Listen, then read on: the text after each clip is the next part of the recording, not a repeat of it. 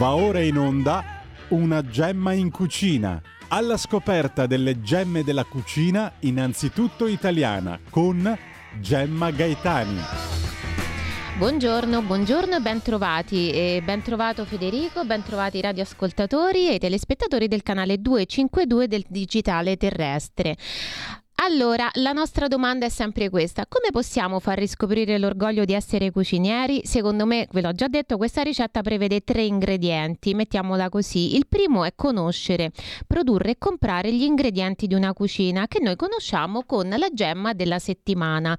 Questa settimana è la pizza napoletana, o meglio, la pizza napoletana STG, ma anche la pizza napoletana non STG e anche la pizza non napoletana, ma andiamo per gradi.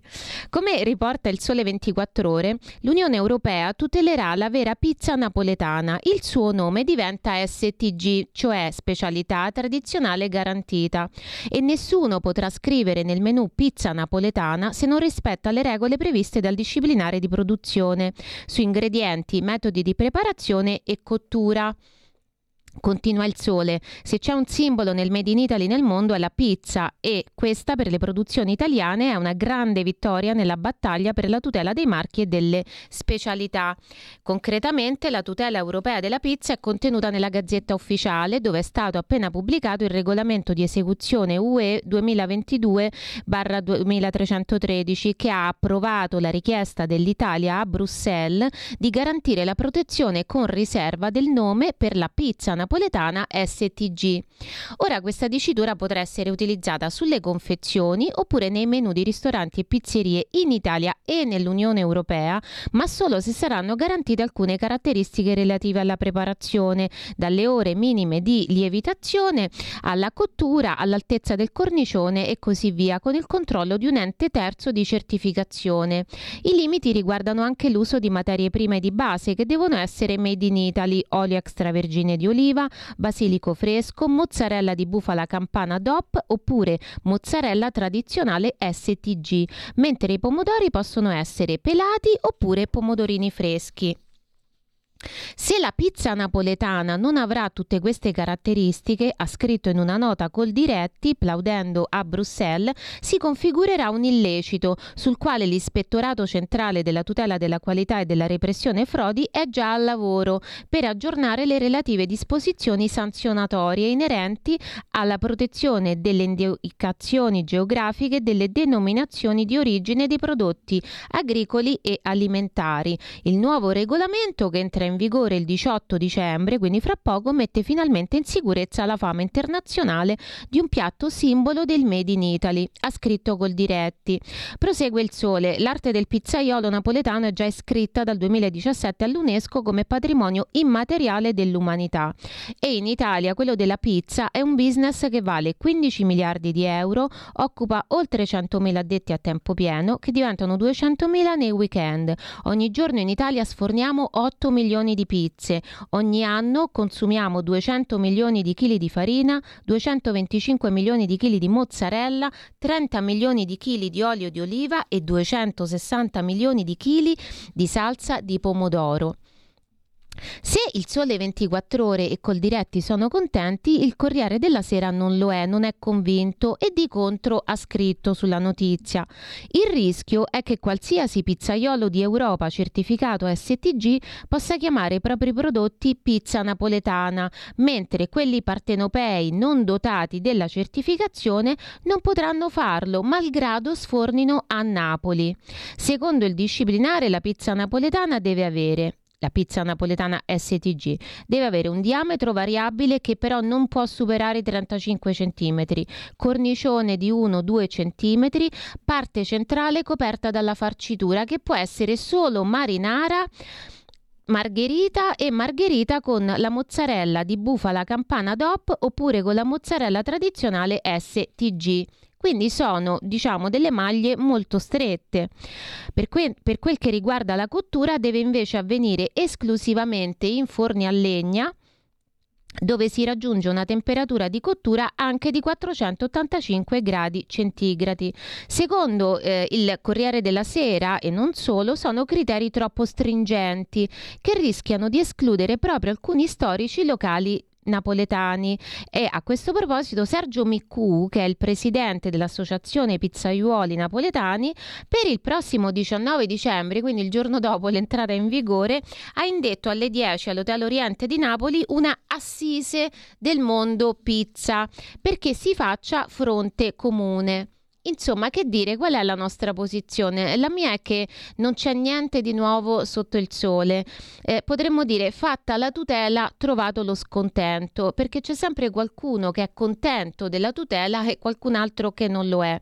Però io cerco mh, di tenere in considerazione le posizioni dell'uno e dell'altro eh, e, e quindi alla fine penso continuo a pensarlo, lo penso di tutti i DOP, eccetera.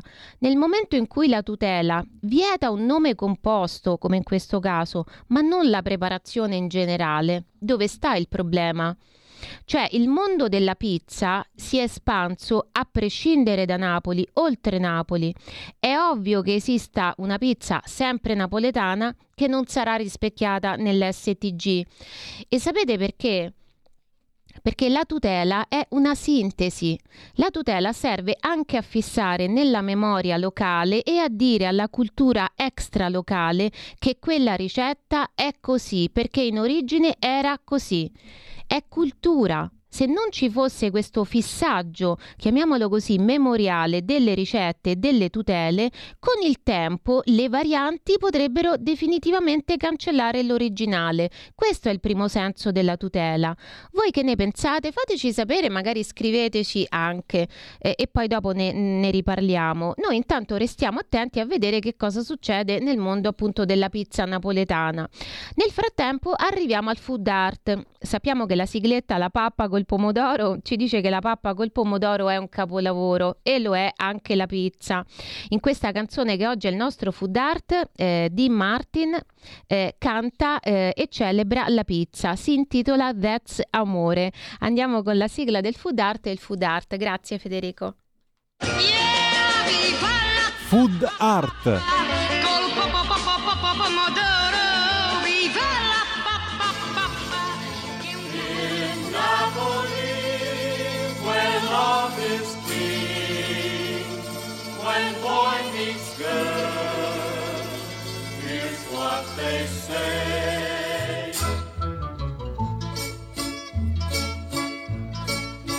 When the moon hits your eye like a big pizza pie, that's amore. When the world seems to shine like you've had too much wine, that's amore. Bells will ring, ting-a-ling-a-ling, ting-a-ling-a-ling, and you'll sing Vita Bella. Hearts will play tippy-tippy-tay, tippy-tippy-tay, like a guitar guitarandella. When the stars make you drool, just like a pasta fazool, that's amore. When you dance down the street with a cloud at your feet, you're in love. When you walk in a dream, but you know you're not dreaming, signore. Excuse me, but you see, back in old Napoli, that's amore.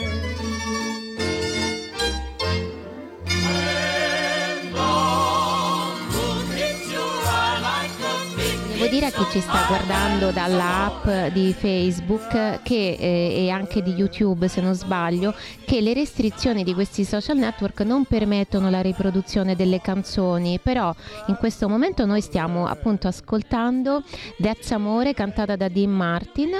E se volete ascoltarla potete spostarvi dalle app appunto da Facebook potete andare sulla radio, sulla tv, sulla app Radio Libertà, su internet e poi po- si può ascoltare anche da Spotify Spotify.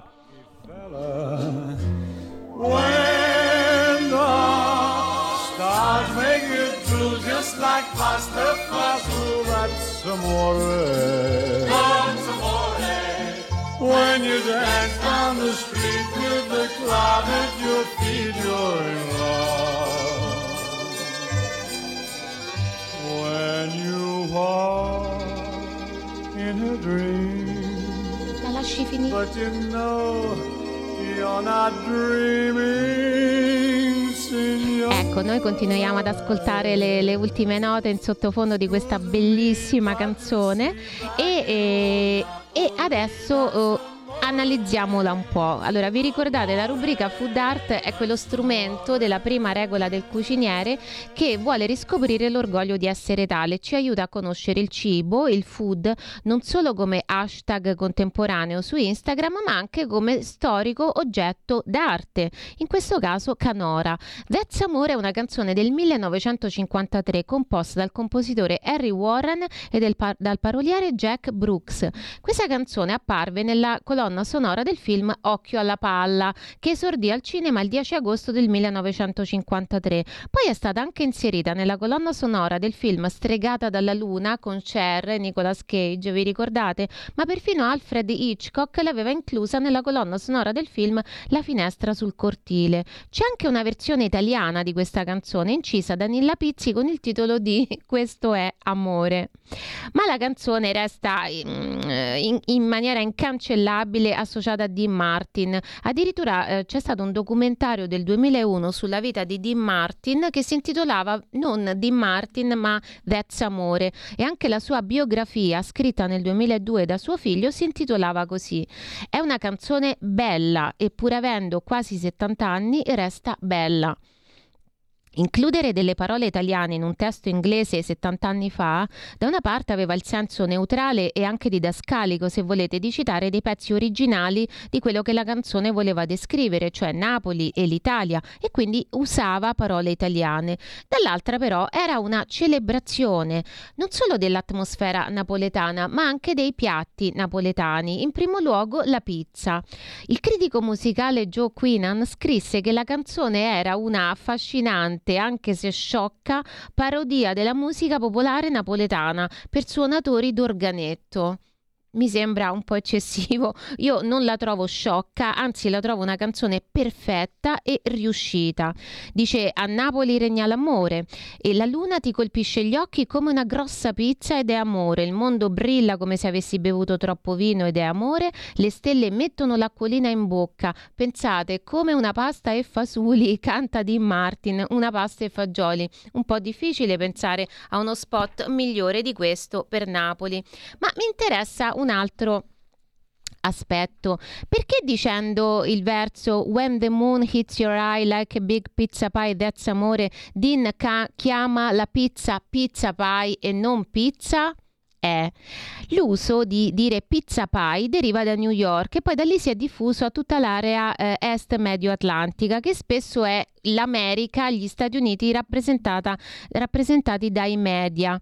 Quando tanti italiani emigrano a fine 800 arrivano a New York e portano con sé le proprie abitudini alimentari e ne fanno commercio, quindi arriva questa pizza. Gli americani non sanno cosa sia la pizza e a causa della forma tonda e del fatto che si impasti e si cuocia in forno un po' come una torta, la chiamano prima tomato pie, riferendosi a quella che gli italiani chiamavano contemporaneamente pomidoro pizza e poi, fatto proprio il concetto di pizza, iniziano a chiamarla tomato pizza pie o pizza pie, cioè torta di pizza, cioè una cosa che rassomiglia alla mia torta ma in realtà è una pizza. E ancora oggi nelle pizzerie in, eh, negli Stati Uniti con pie si intende la pizza tonda intera e con slice la fetta. Dollar slice infatti è la fetta che costa un dollaro.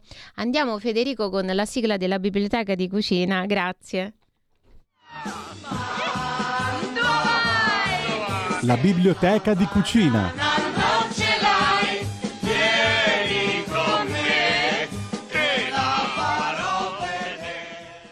Ecco, la sigla di questa rubrica è questa canzone di Alberto Sordi e Monica Vitti che si intitola Mando Hawaii, nel senso di ma dove vai? E ci dice in modo un po' comico ma dove vai se una guida non ce l'hai? In questo caso la guida sono per me i libri di cucina, perché cucinare non vuole dire improvvisare. La seconda cosa per riscoprire l'orgoglio di essere cucinieri è infatti conoscere le ricette di cucina e in questo ci aiuta la biblioteca di cucina. È appena uscito in libreria per Mondadori Pizza per tutti di Fulvio Marino.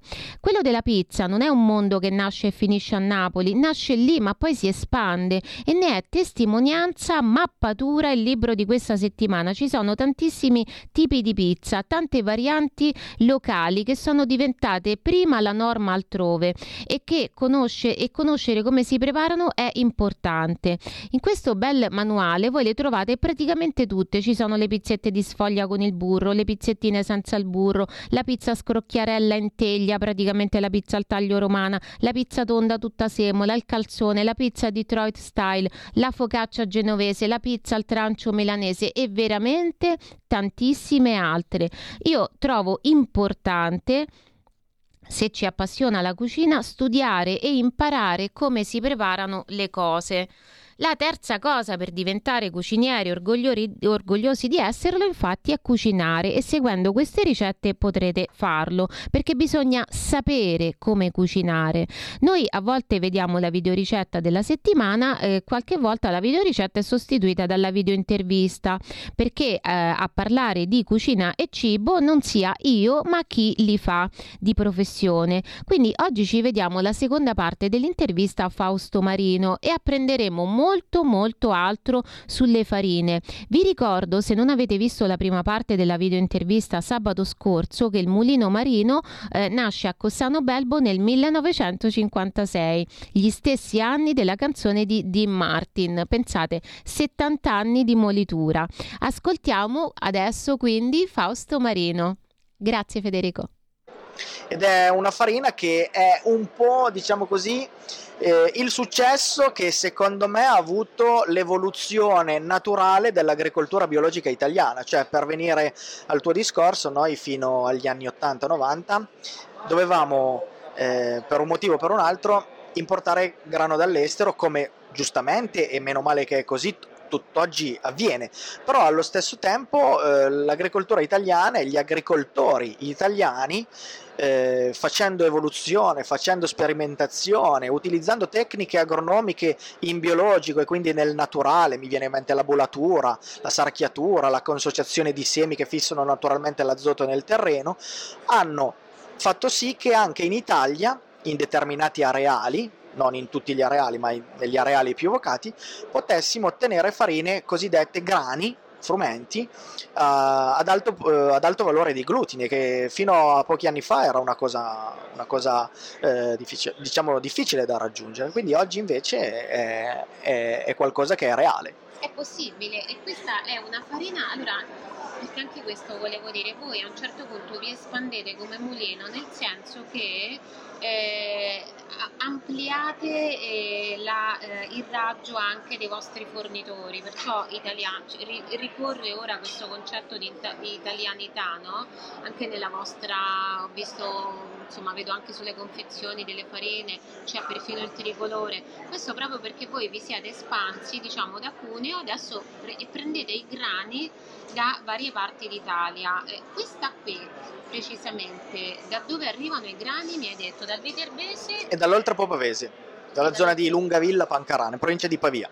Quindi da queste due zone, quindi è proprio un connubio diciamo un po' tra nord e sud. E invece per quanto riguarda lo sfarinato, viene da... Lo sfarinato di grano duro oggi è Sicilia, Marche ed Oltrepo Pavese anche. Quindi qui abbiamo completato proprio tutto lo, tutto lo stivale, sì, sì, sì, che è una cosa molto bella perché spesso c'è un, una, un concetto di territorio, cioè un'accezione di chilometro zero letterale che in alcune volte è positiva, cioè molto bello, eh, sarebbe molto bello se tutta questa farina fosse coltivata eh, a Cuneo, eh, però è anche bello invece che eh, un una cosa possa essere genuina, buona, biologica, eh, pur non essendo eh, diciamo, coltivata a chilometro zero, anche perché io parlo spesso di questo concetto del determinismo alimentare, perché allora cosa vuol dire? Che se ho la fortuna o la sfortuna di nascere in un luogo, per esempio, dove non c'è il pesce, che vuol dire che non lo posso mangiare mai nella vita? No, per fortuna esiste il commercio,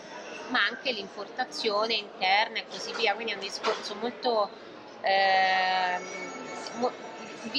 che bisogna fare sempre di più perché si affermano diciamo, dei concetti eh, si raccontano in modo un po' troppo grossolano. Per esempio, un'altra cosa che a me fa piacere eh, spiegare è come allora, il biologico molto spesso è percepito con, come qualcosa che costa di più.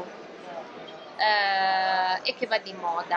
Invece eh, l'impressione che ho io è che sia qualcosa che non ha niente a che fare con la moda, ma casomai riporta in essere delle tecniche e anche eh, delle impostazioni che, sono, che appartengono al passato, alla tradizione e che non costa di più, ma in realtà ti permette di eh, comprare il giusto così come era nel passato, quando non avevamo ipermercati a ogni angolo diciamo, del, del quartiere e non c'era la necessità di produrre così tanto merce che poi magari rimane invenduta lo spreco alimentare non è solo che io compro e non, butto, e non mangio e butto, lo spreco alimentare è che viene prodotto tantissimo e non possiamo consumare tutto a meno che non vogliamo diventare delle persone che pesano 500 kg, cioè avere poi, e poi avere altri tipi di problemi a quel punto.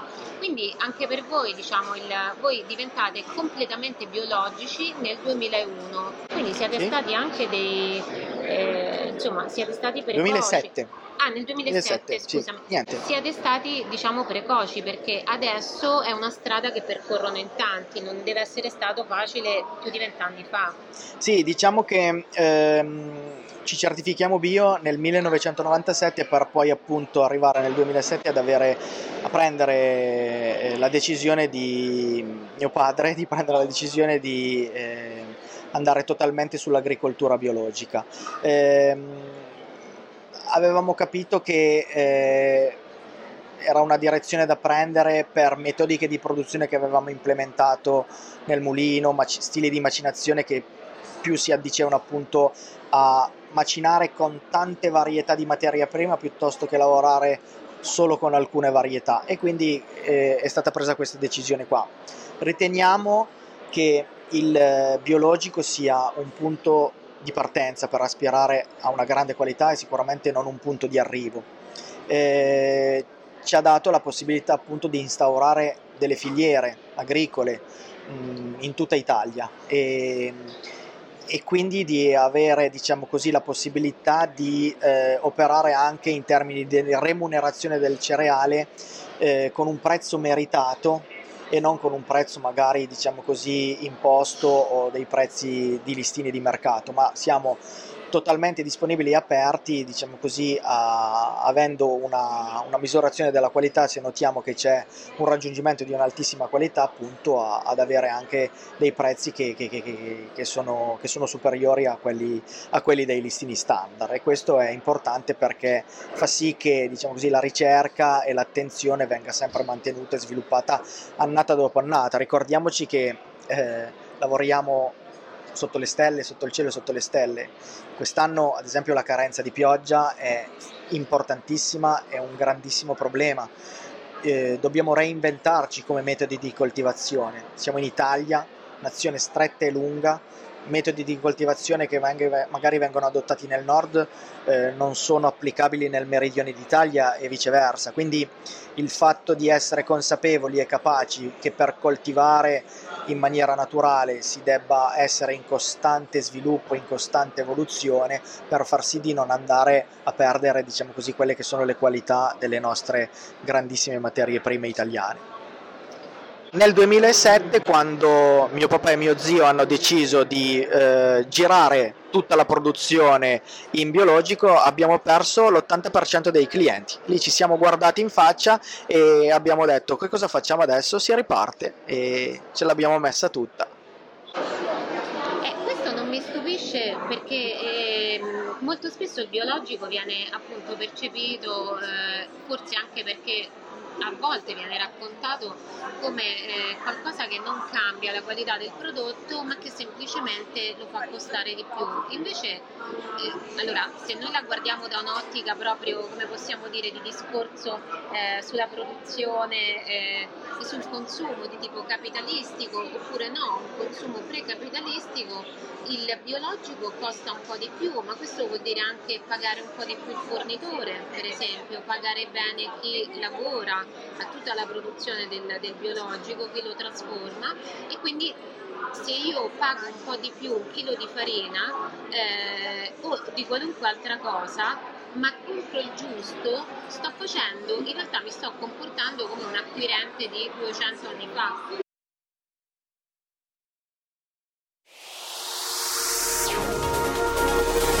Exclusive Dance Chart. Exclusive Dance Chart. Ciao belli, sono Max Martinelli. Con la DJ Isabi vi aspetto per farvi fare tanti saltelli con la Exclusive Dance Chart, la classifica dance nazionale. Dalle 23 il sabato, se avete voglia di dance, vi aspetto con la Exclusive Dance Chart. Tanti saltelli con la B e il Martinelli. Exclusive Dance Chart.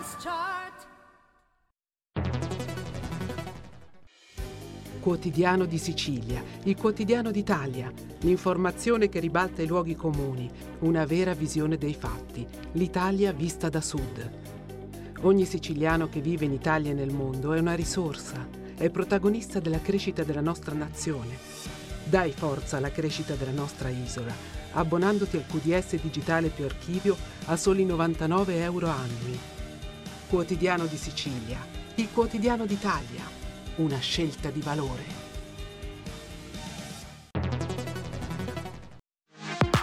La tua radio è ascoltabile anche con la televisione in digitale. Sul telecomando della televisione digitale o del tuo ricevitore digitale puoi scegliere se vedere la TV o ascoltare la radio. Risintonizza i canali radio e troverai anche Radio Libertà, canale 252.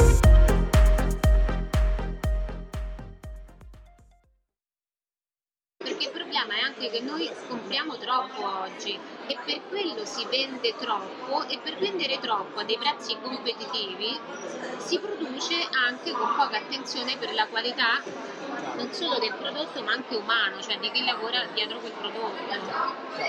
Il, ehm, il concetto di bio non deve essere fine a se stesso e quindi non bisogna solo basarsi su un marchio impresso su un'etichetta eh, sicuramente è qualcosa che eh, dà un, un'indicizzazione, dà un, una tipologia, fa capire che tipologia, di che tipologia di prodotto si tratta. Eh, e sicuramente eh, ci fa capire che metodiche di produzione ne esistono tante decidere chi remunerare a seconda del lavoro che viene fatto quindi prevalere i produttori che in campo agricolo predicono eventualmente basse rese o rotazioni agricole e che di conseguenza grazie anche al metodo biologico possono favorire eh, diciamo così, l'esaltazione di prodotti diversi tra loro che però mantengano de- determinate tradizioni, mi vengono in mente gli ecotipi, eh, le deco comunali, i presidi slow food, quindi diciamo così che ogni marchio impresso su un'etichetta ha la sua importanza, ma andare Esatto, le DOP, andare, andare, a trovare però il produttore per farsi un'idea molto importante e capire le filosofie che vengono adottate, quindi capire se c'è una remunerazione maggiore perché c'è stato diciamo così, una, un raggiungimento della qualità maggiore anche a, dis- a discapito tante volte delle quantità, quindi il, il, la qualità è sicuramente qualcosa che deve essere raggiunta e poi premiata, questo è sottogno importante. Non bisogna diciamo, avere un approccio stereotipato perché ci sono per esempio delle cose che non, hanno, eh, non sono bio, non hanno l'etichetta bio perché non possono avercela, cioè però naturalmente, spontaneamente non possono subire interventi diciamo, che rendono poi quella cultura così sofisticata, così manipolata per esempio, oppure bisogna, perché bisogna dirlo che comunque c'è chi specula anche sul bio perché magari il chilo di farina te lo fa pagare 10 euro al chilo, allora lì diciamo che è un po' eccessiva.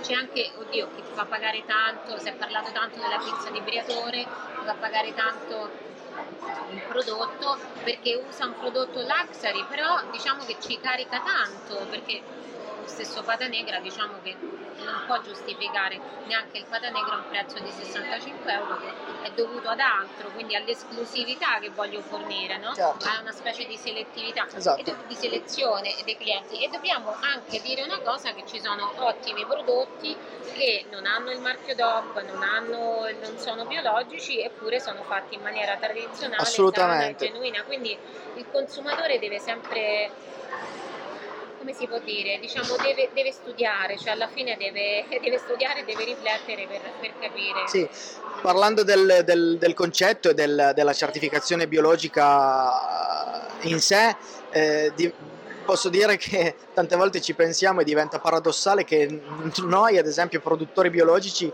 ci dobbiamo certificare per affermare e dichiarare che nelle nostre farine non c'è quel pesticida piuttosto che quel, quell'insetticida, mentre invece dall'altra parte forse sarebbe magari più giusto il contrario, no? Eh, diciamo così, eh, affermare che se vengono utilizzate delle produzioni, dichiarare che vengono utilizzate e, e- e quindi poi il, il consumatore abbia la possibilità di, la possibilità di decidere. E noi paghiamo ed è giusto, come, come è giusto che sia, per essere certificati per qualcosa che non utilizziamo e, e- e dichiarandolo questo. Sì, vedrai che tra un po' si affermerà anche il contrario, perché vedo che comunque l'etichettatura sta diventando sempre più precisa. Sì, l'etichettatura è vero, delle- è vero. eh, adesso c'è anche la, la questione che riguarda il Nutri-Score e così via, quindi probabilmente fra un po' si arriverà anche a questo.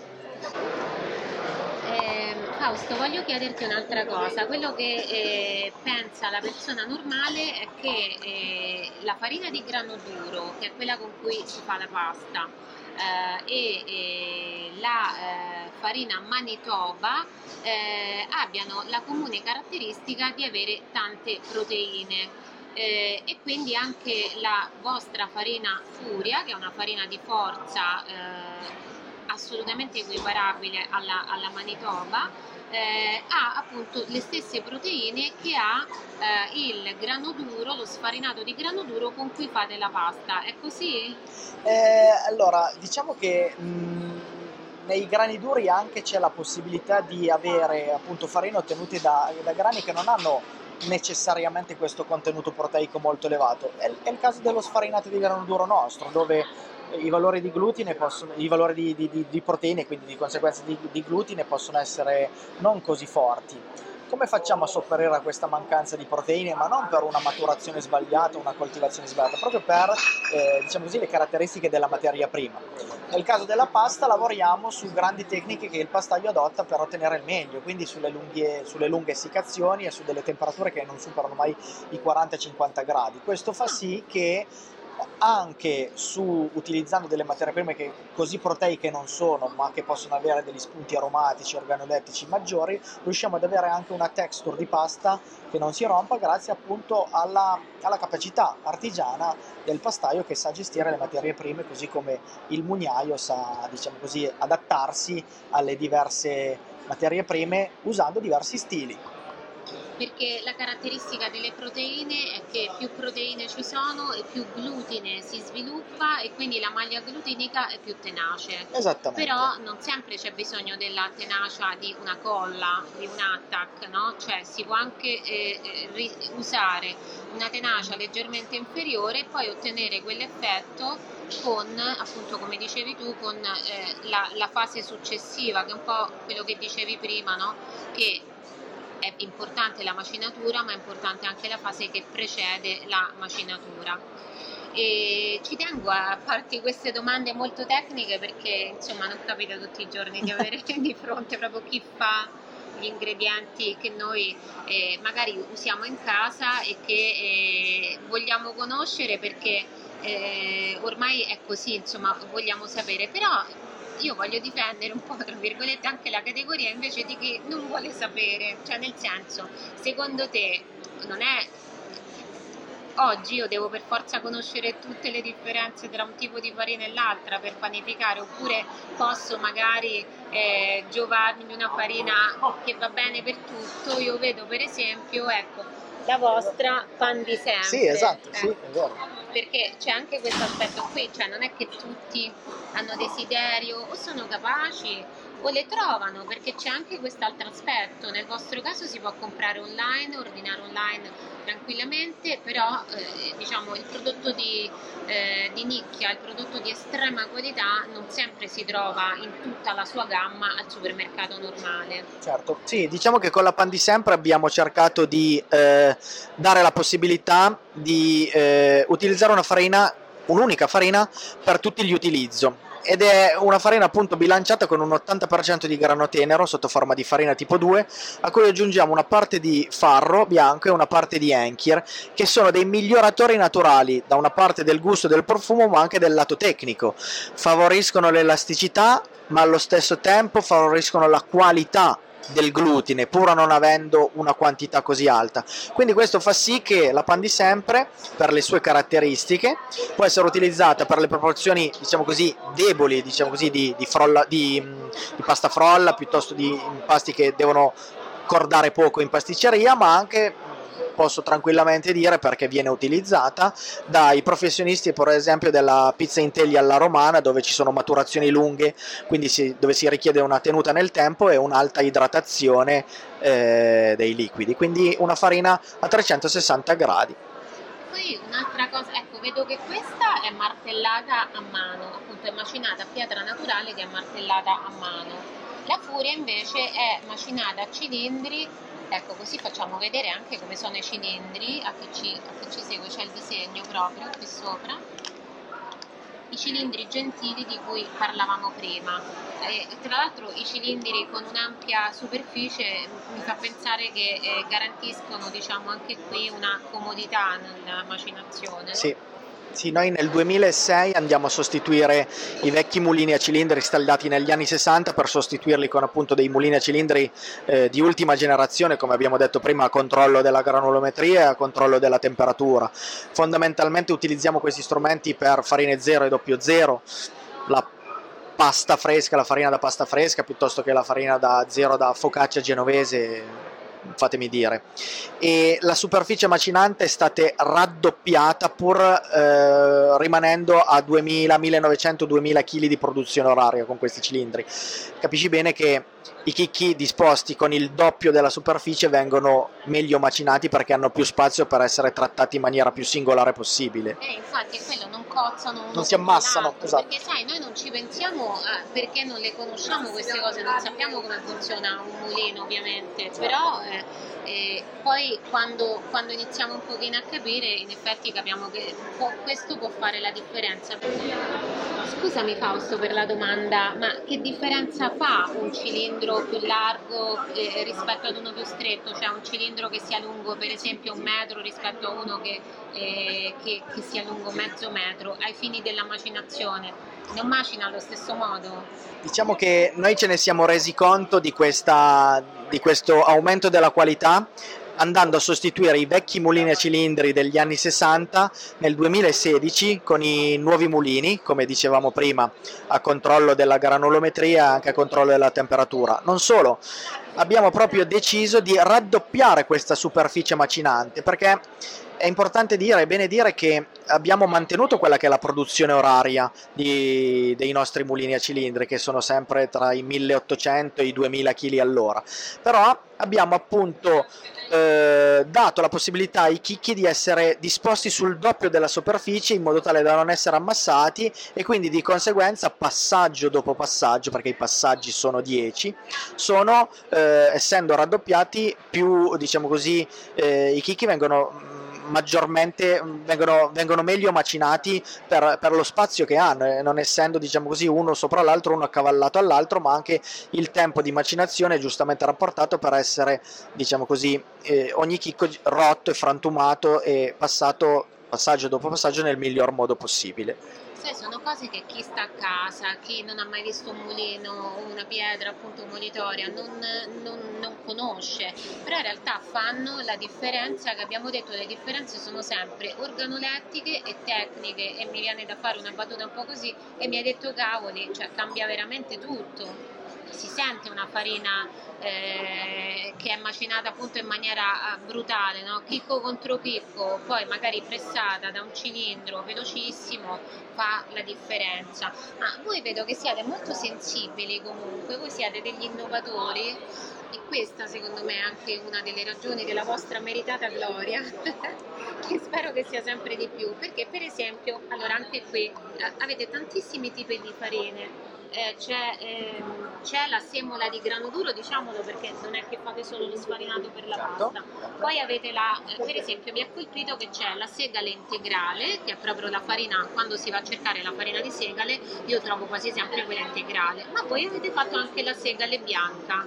Eh, avete fatto così, ho visto, anche per un altro tipo di farina, cioè il farro, cioè sia il farro integrale e sia il farro bianco. Esatto. E quindi questo ci permette allora di usare il farro o la segale per delle preparazioni per le quali invece avremmo usato una farina di grano tenero Certo. 00, cioè questo alleggerimento come se fosse un chicco di grano. dare la possibilità nella nostra gamma di, eh, partendo da materie prime molto diverse tra loro, hai menzionato il farro, la sega, l'elenchi, il grano tenero, il grano duro, dare la possibilità appunto, come dicevo, di ottenere lo stesso- la stessa tipologia di pane con gusti, colori e profumi diversi. È lì che, diciamo così, si ha una bellissima soddisfazione per noi in primis da Moniai, perché vuol dire che siamo riusciti, ed è credimi difficile giorno dopo giorno, a centrare l'obiettivo che è quello di eh, esaltare in tutto e per tutto la grandissima varietà dei cereali italiani.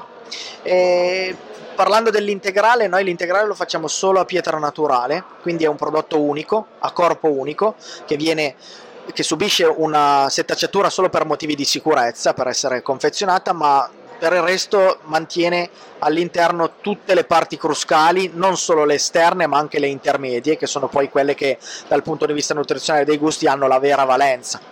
E per quanto riguarda anche la- la- le- i prodotti poi burattati, come ad esempio la segale bianca o il farro bianco, c'è un utilizzo, c'è un interesse, c'è una tipicità di preparazioni, ci sono delle ricette che richiedono questi, questi prodotti. Mi viene in mente la baguette francese, noi abbiamo clienti fornai che fanno la baguette e che utilizzano su una base buratto tipo 2 di grano tenero piuttosto che 0 come appunto la ricetta della baguette dice, questo 5-10% di segale bianca che va a creare un'elasticità, un colore sull'impasto e quindi sul pane finito che, è, eh, che fa la tipicità del prodotto, del prodotto finale da forno. Quindi questo. Perché le farine, questo è un altro aspetto che i panificatori diciamo hanno- stanno scoprendo, no? seguendo appunto i, i food blogger e, e anche leggendo i libri, eccetera, eh, e cioè che le farine si tagliano. Cioè, tante ricette prevedono una percentuale di una farina, una percentuale di un'altra, magari più farine, però voi- stessi pre- producete dei mix già pronti per un determinato scopo, questo per sfruttare al meglio le caratteristiche, ripetiamo, tecniche, soprattutto in questo caso, delle varie, delle varie farine. Eh, Fausto, io eh, ti ringrazio e Grazie a te. Che vuoi aggiungere? Io, eh? Ti ringrazio veramente per la possibilità di aver trascorso un, un po' di tempo con te in, questa- in questo pomeriggio e mm, voglio dire che eh, il fatto di essere, diciamo così, mugnai in questo momento storico ci deve far riflettere perché siamo in un grandissimo momento di svolta agricola, economica e dobbiamo cercare appunto di essere pronti a questo grandissimo cambiamento climatico da una parte, economico dall'altro. E insieme ce la possiamo fare veramente, adesso non, non per parafrasare altri momenti che poi però diciamo così ci hanno fatto diciamo sì, diventare sempre più forti, ma eh, il fatto di essere in Italia secondo me ci, ci- ci darà diciamo così di nuovo uno slancio molto importante per essere sempre protagonisti sulla scena del, eh, della gastronomia e del, e del cibo nostro in Italia ed esportabile in tutto il mondo perché secondo me dobbiamo continuare su questa, su questa onda della, della qualità, del mantenimento della qualità e del rispetto delle materie prime.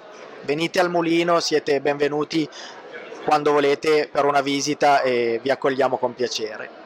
Grazie Fausto, Grazie. Senti, invece ti voglio chiedere l'ultima cosa prima di salutarti, e cioè voi fate tanta divulgazione. Io vi ricordo eh, che eh, c'è, per esempio, anche sul vostro sito c'è la ricetta del panettone di Gabriele Bonci da fare con la vostra farina furia. Sì, esatto. Ehm, E poi eh, abbiamo detto che le schede tecniche delle vostre farine, quindi tutta una, eh, tutto un papier proprio lunghissimo di cose molto estremamente tecniche si possono trovare anche sul sito, quindi questo è anche nell'ottica di una- della trasparenza una cosa molto bella. E poi divulgare si può venire appunto a visitare il mulino, ma divulgare vuol dire anche divulgare tramite lo strumento più antico che c'è per la divulgazione dopo la voce, cioè la scrittura. E Bellissimo. quindi ci sono i libri di tuo fratello Sì. Fulvio Sì. che tutti conosciamo perché lo vediamo appunto anche, anche in tv. Eh, questo dalla terra al pane è il primo e poi è uscito adesso Sì, che vado a prendertelo subito. Questo è proprio fresco di stampa, è il suo secondo volume che è Pizza per Pizza tutti. per tutti. E questo è dedicato proprio alla pizza, a tutti i tipi di pizza. Esatto, lui Fulvio ripercorre eh, prima diciamo così di informare il lettore sulle, sulle- sulle parti tecniche delle, delle farine e delle, e delle materie prime, ripercorre tantissimi stili di pizza che ha avuto modo di imparare negli anni e nel tempo e ne nascono delle ricette veramente molto interessanti con tante farine, quindi con utilizzi diversi che, che diventano, diciamo così, vanno a creare, vanno a essere racchiusi in questo vero e proprio manuale che è veramente interessante. Vedo dal grano alla pizza, quindi anche un po' diciamo delle cose che abbiamo detto, ma poi anche le tecniche, le pieghe, anche lì c'è tutto un mondo intorno alle pieghe, poi le ricette, c'è lo spincione, la focaccia al formaggio, eh, suppongo che sia eh, simile a quella che fanno Recco, Sì. la focaccia barese, Prevede il eh, grano duro, la focaccia al grano saraceno, ecco per panificare senza diciamo, glutine. Sì, la sciavata siciliana, il padellino di anchir con lievito madre. Ah, la pizza al padellino, questa fatta con la farina di anchir. Sì, la pizza al Bello. fadellino fatta con la farina di anchir, che è una farina che si sposa bene per questa tecnica. Vabbè, vi, vi devo fare i miei complimenti per la ricetta della pizza della deep dish, perché io sono una che la difende. Ok. Io penso che ognuno abbia diritto ad avere la sua pizza. Giusto, giustissimo, giustissimo. Soprattutto se questo non è fatto con cattive intenzioni. Ma questo è sinonimo di, di- di tradizioni di famiglia, di tradizioni di, di- di- di- di stati, di paesi che non devono essere perse nel modo più assoluto. Quindi ben venga, ben venga. Io dico sempre che ognuno ha la sua tradizione, quindi no- non devono entrare in conflitto le tradizioni, c'è posto al mondo per tutte le tradizioni e quindi confesso che quando sento diciamo, il napoletano che si arrabbia con eh, il cittadino di Chicago, perché il cittadino di Chicago dice che loro hanno la pizza più buona del mondo, è successo proprio l'anno scorso, c'è stata una battaglia su Twitter, no? l'account Twitter del comune di Chicago è stato preso d'assalto e io un po' li capisco perché sono italiana, però dall'altra parte dico vabbè anche questi poverini se fanno la pizza così avranno il diritto di avere un momento d'orgoglio e dire che è la pizza più buona del mondo. Esatto, sono d'accordissimo. Quindi, bene, e allora c'è anche la ricetta della Chicago Deep Dish Pizza. Bene, grazie allora, grazie Fausto, Grazie a te, è e stato buon un proseguimento. Buon lavoro. Ecco, riprendiamo, riprendiamo le fila del discorso che stiamo facendo intorno alla pizza in generale, la pizza napoletana STG, eccetera. Avete visto che alla fine dell'intervista parlavamo della Chicago Deep Dish Pizza, che è questa qui. Adesso vi faccio vedere, vedete, sembra proprio una crostata, una torta di pizza. D'altronde la crostata è una torta senza eh, la parte superiore del guscio. Allora, eh, mh, questa pizza che esiste in America sembra appunto letteralmente una torta eh, ed è, eh, a me sem- ha sempre entusiasmato perché eh, rappresenta proprio quel punto in cui si intersecano delle tradizioni che appartengono ad uno, che appartengono ad un altro e nasce eh, diciamo questo ibrido che però è un ibrido carino, non è un ibrido che rischia di cancellare la norma, ma al contrario è una variante, una versione che diventa appunto la norma da una parte e non lo è dall'altra. E, ma la cosa che mi fa eh, sorridere di più è anche che nonostante ci sia una pizza avete visto prima abbiamo detto pizza pie, no? L'espressione pizza pie. Bene, in America dove hanno coniato l'espressione pizza pie, c'è effettivamente la pizza che sembra una pie, che sembra una crostata e si chiama forse pizza pie questa qui? No, si chiama pizza. Quindi tutto questo per dire che eh, il nome delle cose non sempre ha un legame lineare, linearissimo al 100% con le cose. E quindi da parte mia va benissimo che esista la pizza napoletana STG che identifica proprio quei tipi particolari di pizza e che e continui però ad esistere anche tutta l'altra pizza a Napoli, sto parlando della pizza napoletana e che possa essere considerata napoletana ugualmente dal cliente perché poi così sarà anche se l'STG, questa sintesi che è l'STG, non rispecchierà quel tipo di pizza. Quindi, come abbiamo già detto, il mondo della pizza non è un mondo che nasce e finisce a Napoli, è un mondo che si espande e quindi eh, è carino, secondo me, eh, mantenendo sempre una dialettica importante, però è, è, è anche importante, diciamo, accogliere quella variante che ha senso di essere, eh, oppure accogliere quella norma che ha senso di essere anche se scontenta qualcuno. Per tornare invece ad un altro appuntamento, eh, cioè gli appuntamenti che ci sono per i cucinieri in città in questi giorni, allora vi annuncio che c'è la fiera del panettone il 3 e il 4, soltanto il 3 e il 4 c'è la fiera del panettone qui a Milano.